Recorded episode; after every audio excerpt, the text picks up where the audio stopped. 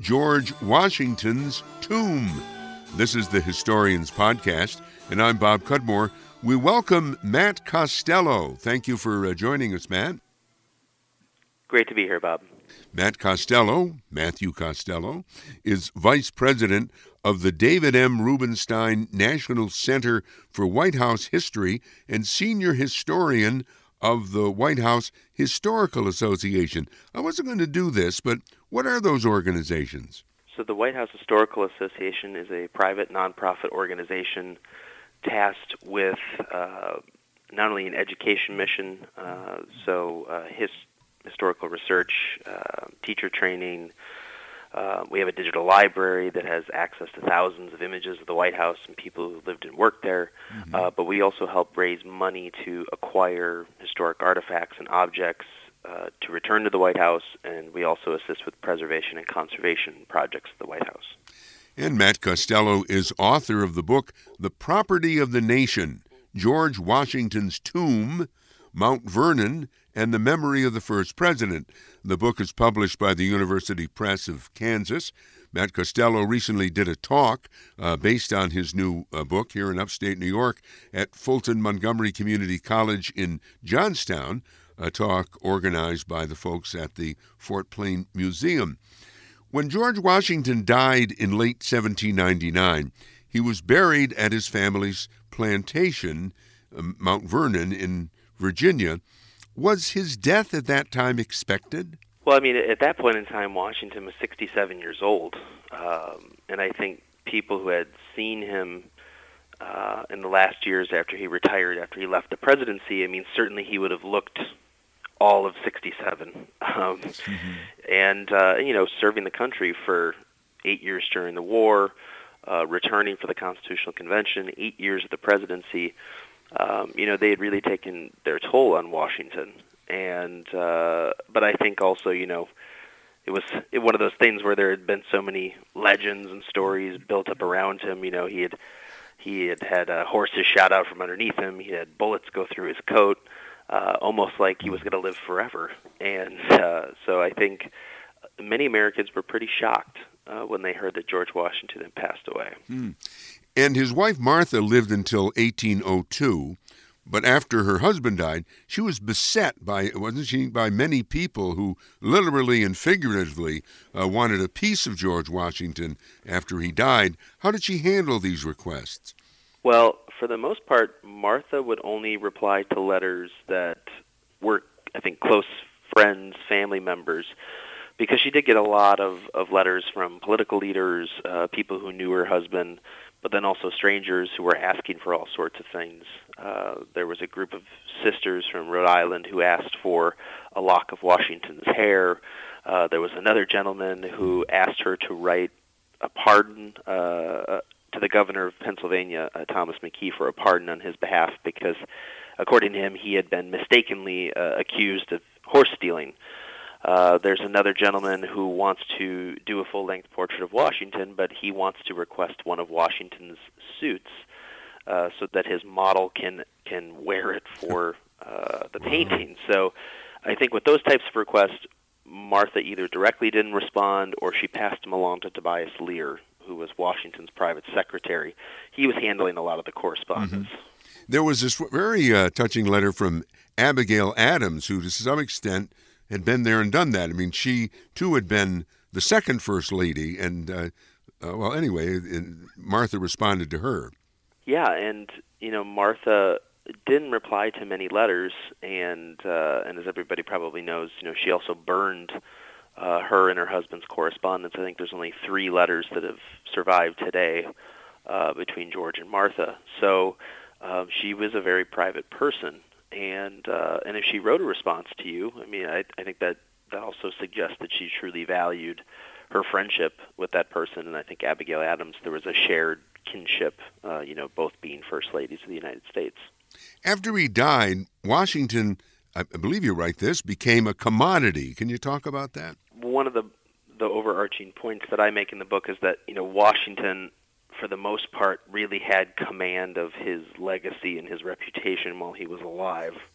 It was something that he guarded very carefully, and uh, he gave a lot of thought about things that he did, how they would be perceived, uh, because he knew that, you know, his examples were going to live on beyond his time. And when he's gone, there are all these different efforts then uh, to transform the memory, capitalize on the memory, and profit from the memory. And when I say that Washington became a commodity, you know, you think of anything with Washington's face on it. Um, you know, flasks, snuff boxes, walking mm-hmm. sticks, uh, things that were directly taken from Mount Vernon. Uh, there becomes this whole market of, of people who want Washington uh, regalia and memorabilia, and uh, and there's businessmen, there's uh, enslaved storytellers, even Washington's own family members sort of step into that void and start offering people the opportunity to purchase a piece of Washington's world. Mm.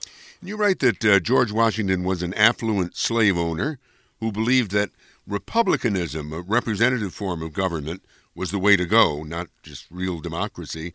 And he also a great believer in social hierarchy and, and rules uh, that were vital to the country's uh, survival. That's not, I mean, but somehow that was what Washington was, but th- the idea of what he was has changed over the years? From Washington's perspective, uh, and, and he and many of the other founders believed this, that when the country was founded as a republic, that, um, you know, select citizens should really be charged with governing for all. Uh, so not really like a democracy as we know it today, uh, more like a republic where really uh, the best and the brightest citizens are the ones who are tasked more with those types of responsibilities. And I think with Washington, you know, he had seen experiences with state constitutions that experimented with democracy and things had gotten out of hand, uh, you know, places like Pennsylvania, Massachusetts, uh, but also even abroad with the French Revolution, uh, and seeing how democracy can quickly spiral out of control and uh, and can lead to chaos, violence, bloodshed, war. And, uh, you know, Washington was very vigilant against these these forces, these things that could threaten the country that he helped create. And uh, an outright democracy was one of those threats. But as the country democratized in the nineteenth century, as more and more people were brought into the political fold and they had more say over their representatives, their government, um, you know, they also had more say in their history uh, and what it meant to them. And Washington becomes this figure, this this father of democracy, which I think he probably would have been slightly uncomfortable with that title. Mm-hmm. Uh, I think Jefferson probably would have preferred the title. But in the nineteenth century, Americans are, are looking to the symbol uh, of, of you know the citizen to emulate, and Washington transforms into this this man of democracy. Mm-hmm. And transforms in part because people visit his tomb at, at Mount Vernon. How long did it take for tourists to show up there? Uh, pretty much immediately. Yeah, there were. I mean, there were also uh, people that showed up to the funeral that probably weren't really invited uh, because the funeral was larger than they anticipated. Um, but you know, as soon as he retired, even from the presidency, um, you know, him and Martha were constantly entertaining people who wanted to see General Washington. And because of that personality, because of his commitment to public service, and because of the code of, you know, Virginia hospitality, he felt like he needed, you know, to entertain people, to put them up, to feed them. Um, but after he's gone, you know, people continue doing that, and they think that the Washington family will just keep doing that. And uh, and Martha does it for some time. But then when the estate passes to George's nephew, Bushrod Washington, uh, then the family takes a much different approach. You know, it's really only select people can go into the into the house. So the primary attraction on the grounds for anybody that visits Mount Vernon becomes the tomb. Hmm.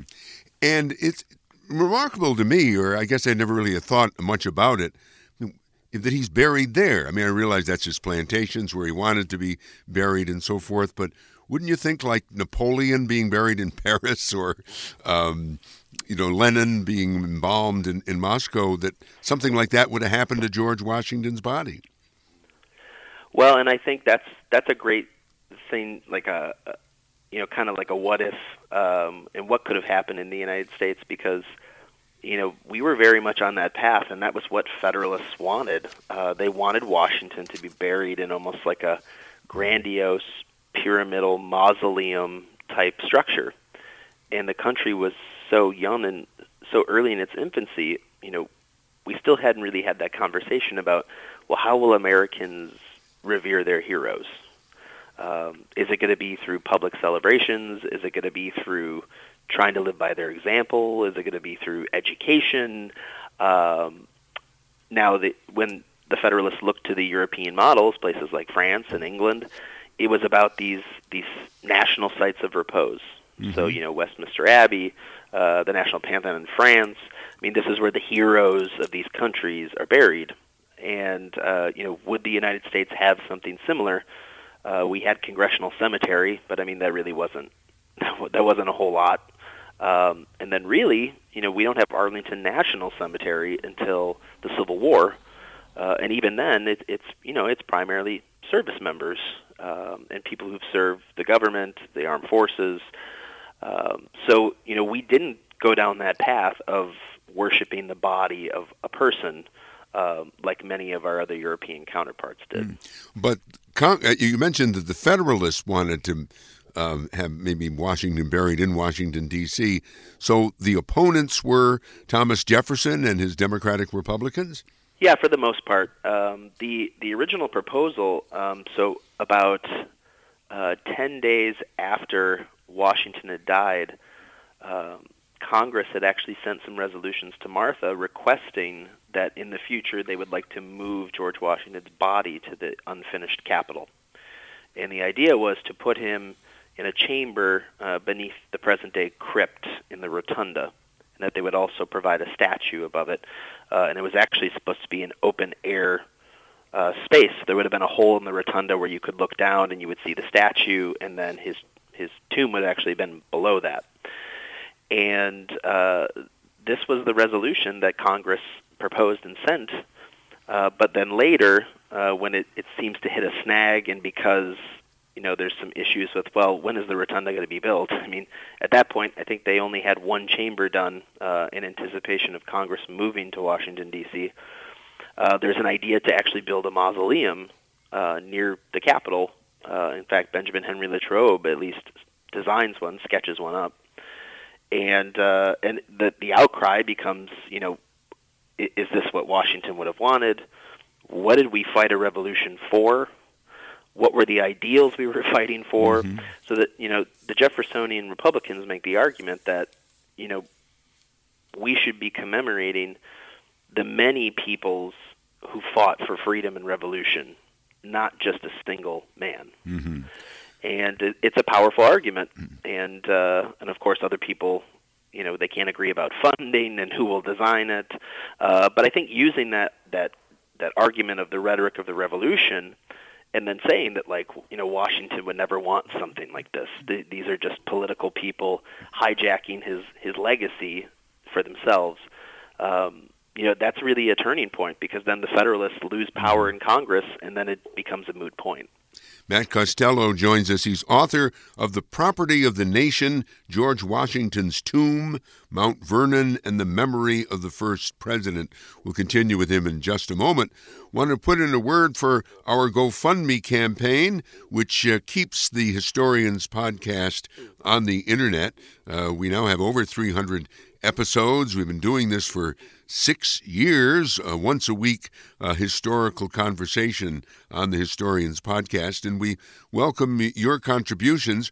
Go to our homepage, bob cudmore dot com, and you'll see a link to click to our GoFundMe page, and you can then donate online. Or you can send me a check, uh, write out the check to me, Bob Cudmore, and send to Bob Cudmore, one twenty-five Horstman Drive, Scotia, New York, one two three zero two. Matt Costello joins us talking about the, his book, The Property of the Nation, George Washington's Tomb, Mount Vernon, and the Memory of the First President. Um, in, in the eighteen hundreds, I mean, after Martha dies, and by the way, Martha, uh, Washington's also buried uh, next to George Washington, isn't she? Yes, she is. Yeah. And the, the people start visiting uh, Washington's tomb at Mount Vernon. It uh, becomes a kind of a commercial uh, enterprise, And I guess, well, so many things you could t tell us about that. Let me uh, jump to the um, enslaved people.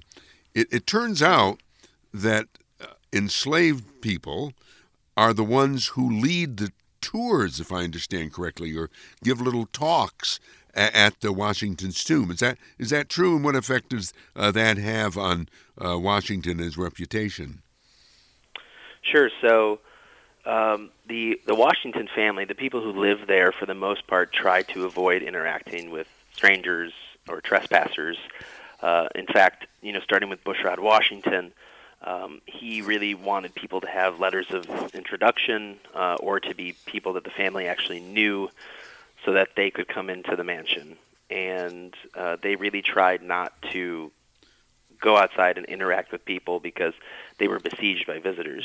And uh, so then my question was, well, then who are, you know, who are these people talking to? Um, I keep finding all these visitor accounts of people visiting Mount Vernon, so who are they talking to? And time and time again, I'm finding references to them speaking to uh, an aged enslaved person or a colored servant or an old Negro. I mean, these are the, the, the language that's used mm-hmm. in the sources. Um, but, you know, they're, they're in, interacting with the people who are actually outside on the grounds working um, or, or maybe are in the garden working um, or down by the tomb or down by the wharf. Uh, so these were the people that were actually interacting with these white visitors in the nineteenth century. And, uh, you know, based on those interactions and those are, those accounts, uh, you get a wide variety of different uh, different takes on it. You know, some you can tell uh, are really good at storytelling, and they sort of weave themselves into the story, uh, even though it's probably likely that they weren't even at Mount Vernon when George Washington lived there. Mm-hmm. uh, there's other ones that are selling things. You know, they're selling bouquets of flowers. They're selling fruit from the garden. They're selling carved Washington canes. Uh, there's other ones who uh, are, are basically kind of like doorkeepers at the porters' lodges on the west side of the property, uh, and people give them gratuities for letting them in. Mm-hmm. um, and uh, probably the story that I think is most significant and that really a lot of people don't talk about in the nineteenth century is Washington's uh, emancipation of the enslaved people that he owned. Mm-hmm. um, and that is something that comes up Um, by these enslaved storytellers, where they talk about um, sometimes they use it sort of a, as a as a backhanded slap towards uh, you know Bushrod Washington or John Augustine Washington, where somebody asks them, "Oh, well, were you a servant of George Washington?" And they say, "No, if I was, I'd be free." Uh, so so they were able to sort of turn the story on itself and and critique uh, you know Bushrod Washington and the Washington relatives for continuing uh, to practice slavery at Mount Vernon. And I'm fascinated still by the canes, uh, walking sticks, which were, were supposedly or were made from the trees at uh, Mount Vernon, and they they sold them at the tomb. Yeah, quite a few. In fact, uh, there's there's some great visuals of uh, African Americans, you know, selling things. Um, one of the book is it's actually the front cover of a, a musical score uh, about. I think it's Washington's Tomb Ballad, but you see an African-American man sitting next to the tomb and uh, a line of walking sticks uh, leaning against the tomb as well. And I found many references where individuals were purchasing walking sticks on site from enslaved people. Uh, there is uh, John Augustine Washington the third tries to enter into a, a, a joint business venture with a man, a D C businessman named James Crutchett, Uh, where he basically sells him a bunch of wood from the estate, and Crutchett then uses that wood to make various, you know, wood trinkets, mementos, medals, plates, and uh, he tries to sell them in Washington, D C But it, the business actually doesn't do all that well.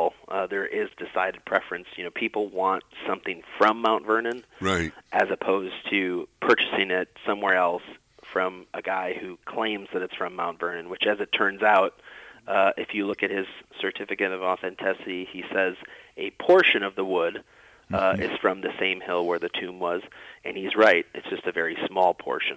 Uh, a lot of the wood actually came from other parts of the estate. Who was George Washington Parke Custis? He was a relative, right, or a descendant, but he did talk to the people. Yeah, so he was Martha Washington's grandson. And uh, so George Washington would have been his step-grandfather, and...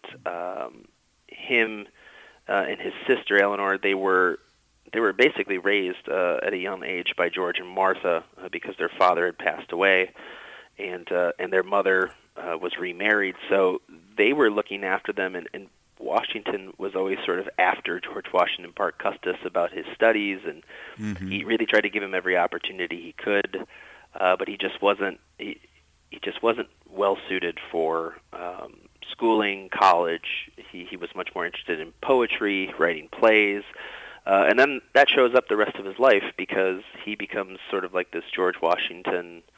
Uh, I don't want to say impersonator. He was more like a publicist, um, right. and, and he loved to talk about his step-grandfather, his heroic deeds, the legends around him, and uh, and he is actually one of the voices inside the Washington family that really believes that uh, George Washington's body should be moved uh, well after seventeen ninety-nine. In fact, he's still advocating for it in the eighteen fifties. Um, he claims in his recollections that Martha Washington, when she was dying, insisted that they both be moved to the Capitol. Mm-hmm. Uh, so that that just goes to show you that even within the Washington family, there was disagreement about where George Washington should be buried. But we're getting closer to the Civil War here, and I gather that Southerners didn't want to move his body to the the Union Capitol.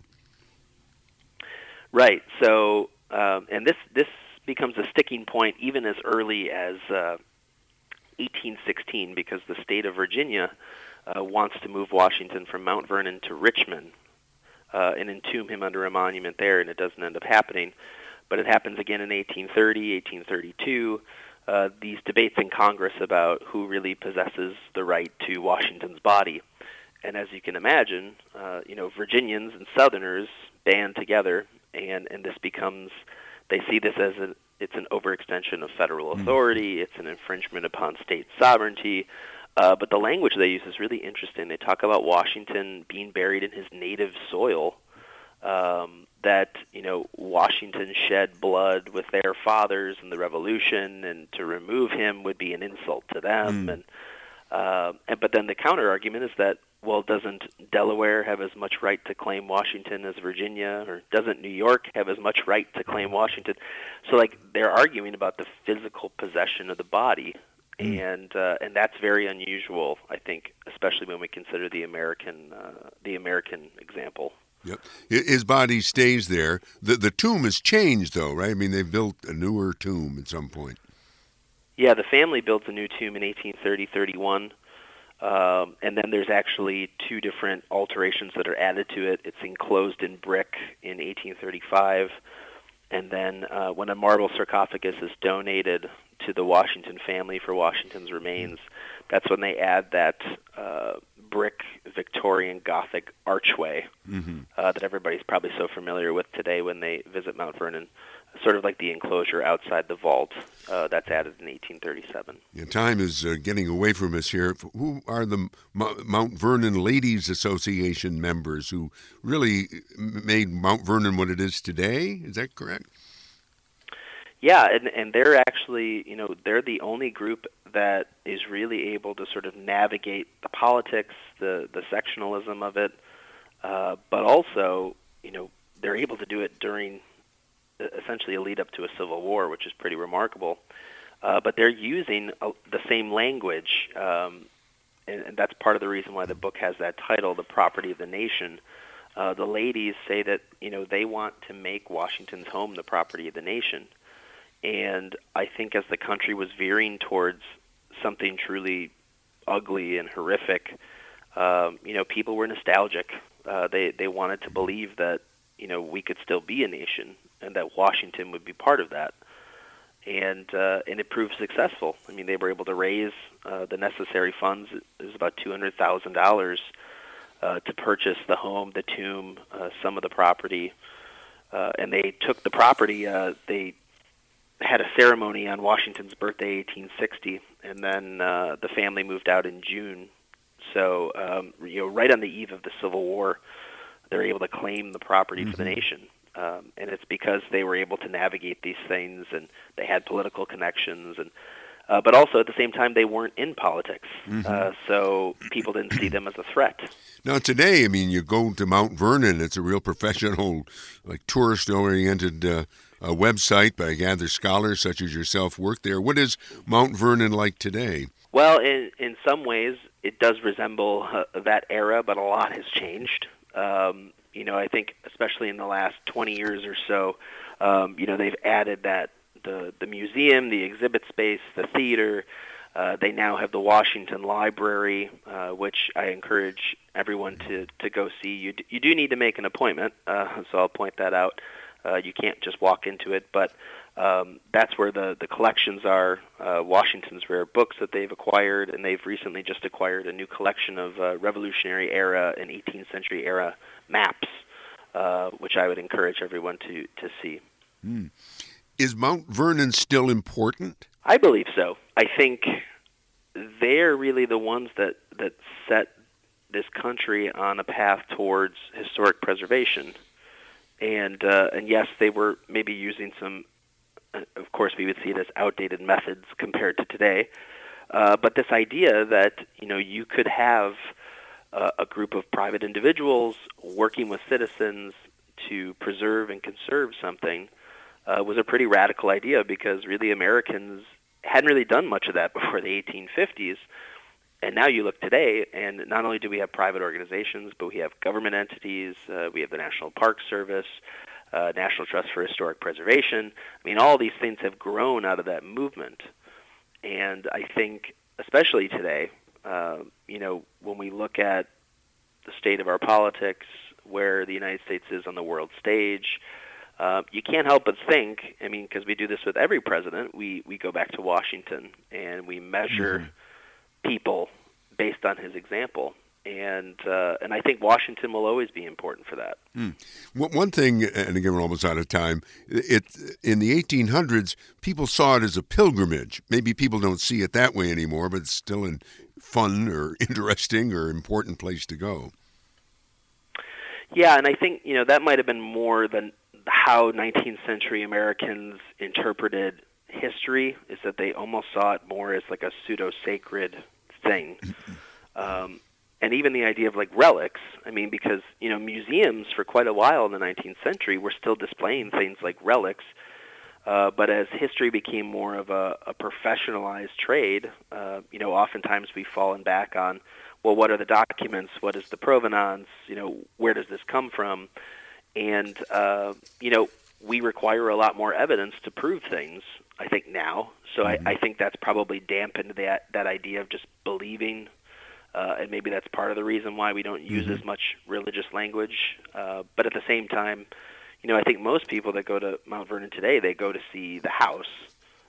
Um, whereas in the nineteenth century, they went to see the tomb. Matthew Costello is author of The Property of the Nation, George Washington's Tomb, Mount Vernon, and the Memory of the First President. You've been listening to The Historians Podcast, and I'm Bob Cudmore.